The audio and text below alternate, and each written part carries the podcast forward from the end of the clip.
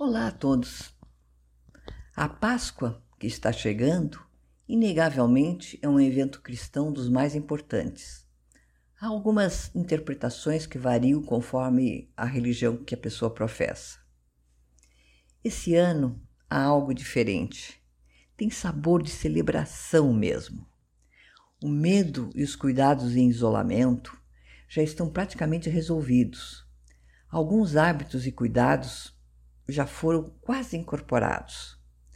Os abraços estão mais afetivos, mais apertados e o melhor, valorizados. E o melhor ainda, podem ser presenciais. Na Páscoa passada, em 2022, eu fiz um, uma comparação e eu falei sobre a mitologia da ave fênix, que representa os ciclos da vida e por isso mesmo recomeços. Esse ano eu pontuo o recomeço de um novo ciclo de uma forma diferenciada. Eu foco no envelhecer, pois a cada ano aumenta o número de idosos. Essa constatação não é só para o Brasil, mas para o mundo todo que vem observando essa tendência de envelhecimento da população nos últimos anos. Entre 2012 e 2017, o aumento foi expressivo, correspondendo a um crescimento de 18% nesse grupo denominado idoso. Mulheres representam maioria, com 56% de crescimento. A melhoria da qualidade de vida, o atendimento médico, são protagonistas nesse processo. E a importância de pontuar esse novo ciclo, o de idosa, pois completo com 74 anos esse ano, justo em uma data em que o simbolismo é o renascer. É, é aqui que é por isso que eu faço essa abordagem, para que a gente possa se dar conta dessa importância que é esse ciclo, o do envelhecer. Recentemente escutei algo bem interessante. O desafio não é prolongar a juventude ou então maquiar o envelhecer com mensagens saltitantes, positivas, melhor idade, essas coisas. Não.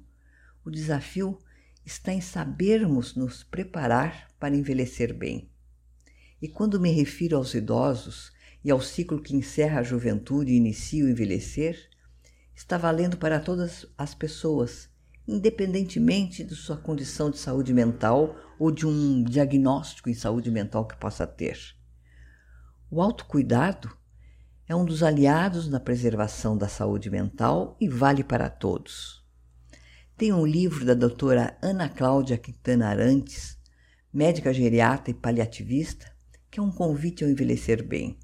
Ela tem uma abordagem interessante. Ela coloca sete pilares para envelhecer bem. Eu fui de uma palestra dela e desse, da leitura desse livro que eu me inspiro para abordar esse tema, alguns tópicos sobre o envelhecer bem. A questão do cuidado com o nosso corpo, como manter a, a mente viva, como estarmos produzindo, é, enfrentando os desafios de novos conhecimentos, evitando assim doenças mentais como Alzheimer e até mesmo Parkinson. Um outro pilar do bem envelhecer tem a ver com a importância das relações, das relações humanas nesse processo. Na área de saúde mental, sabemos bem disso, por nossa experiência extremamente gratificante que faz a diferença nos grupos de ajuda mútua e nos apoios de pares. Como é importante termos amigos, trocarmos ideias, essa, esse relacionamento entre iguais é muito importante. Tem dois pontos também que me chamam a atenção: o aprendermos a pedir ajuda e a dar trabalho. É tão fácil sermos solidários, mas é tão difícil pedirmos ajuda. Confesso que eu tenho uma história de várias internações, várias cirurgias, pelos mais diversos motivos.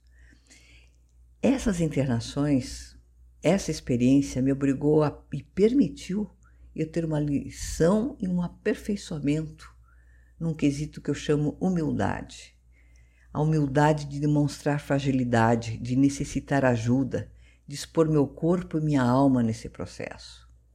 Esse novo ciclo de longevidade nos impacta também de frente com as nossas perdas. A fila está andando cada vez mais rápido. Quantos amigos estão indo?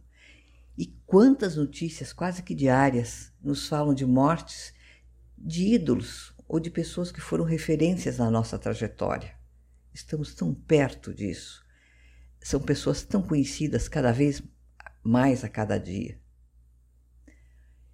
E outra coisa, o luto é algo a ser encarado e compreendido. E essa compreensão nos remete para algo muito intenso, nada depressivo, pelo contrário. É a importância de sabermos do sentido da nossa vida, o que queremos deixar como legado, como lembrança. E é de responsabilidade de cada um de nós, os velhos, deixarmos algo para a futura geração, ou seja, para filhos, netos, até mesmo bisnetos. Mas o foco é a futura geração. Há uma história, há um caminho percorrido por nós. E essas pessoas sabem de nós o que vamos deixar. E nesse processo é que fala do resgate da vida nesse novo ciclo, pois há vida assim no envelhecer, ao esperançar e a alegria de saber que nunca é tarde para viver ou realizar sonhos ou deixá-los registrados. Faço então questão de dedicar essa comemoração de Páscoa aos que estão envelhecendo, e são muitos. Pessoal, qualidade de vida nesse novo ciclo, prestem atenção. No site cristinaoliveira.org vocês encontram referências sobre o livro citado, Para a Vida Toda Valer a Pena Viver, Pequeno Manual do Envelhecer com Alegria, da doutora Ana Cláudia Quintana Arantes. E o meu feliz Páscoa e o meu até breve a todos.